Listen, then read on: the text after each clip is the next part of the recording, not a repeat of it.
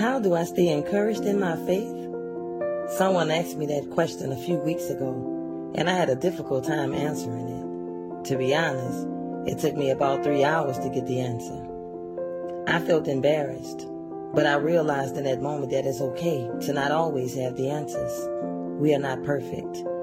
God is the only one with all the answers, and from experience, that was one hard pill to swallow. We ask ourselves, how do we go from having everything to absolutely nothing? In actuality, you didn't have everything, because all those things are material, and all you ever needed was God. If we ever experienced anything, would we truly have faith and go to God? It's easy to say yes, but the reality of that question is no. Faith is believing in the unseen, and God has me in a season of crazy faith. Well, all I can do is have faith and trust God. My family and my marriage have all gone through tough times, but we never lost our faith.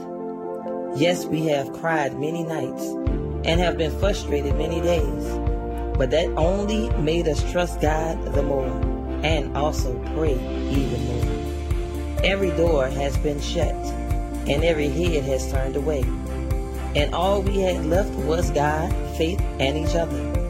Not only did our faith work, but our love did as well. We kept smiling and remaining faithful because we knew that God loved us and has not left our side.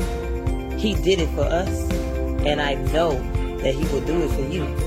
God sits high, looks low, and sees all, no matter how it looks or feels. Remember that God loves you, and He has not forgotten about you. God bless.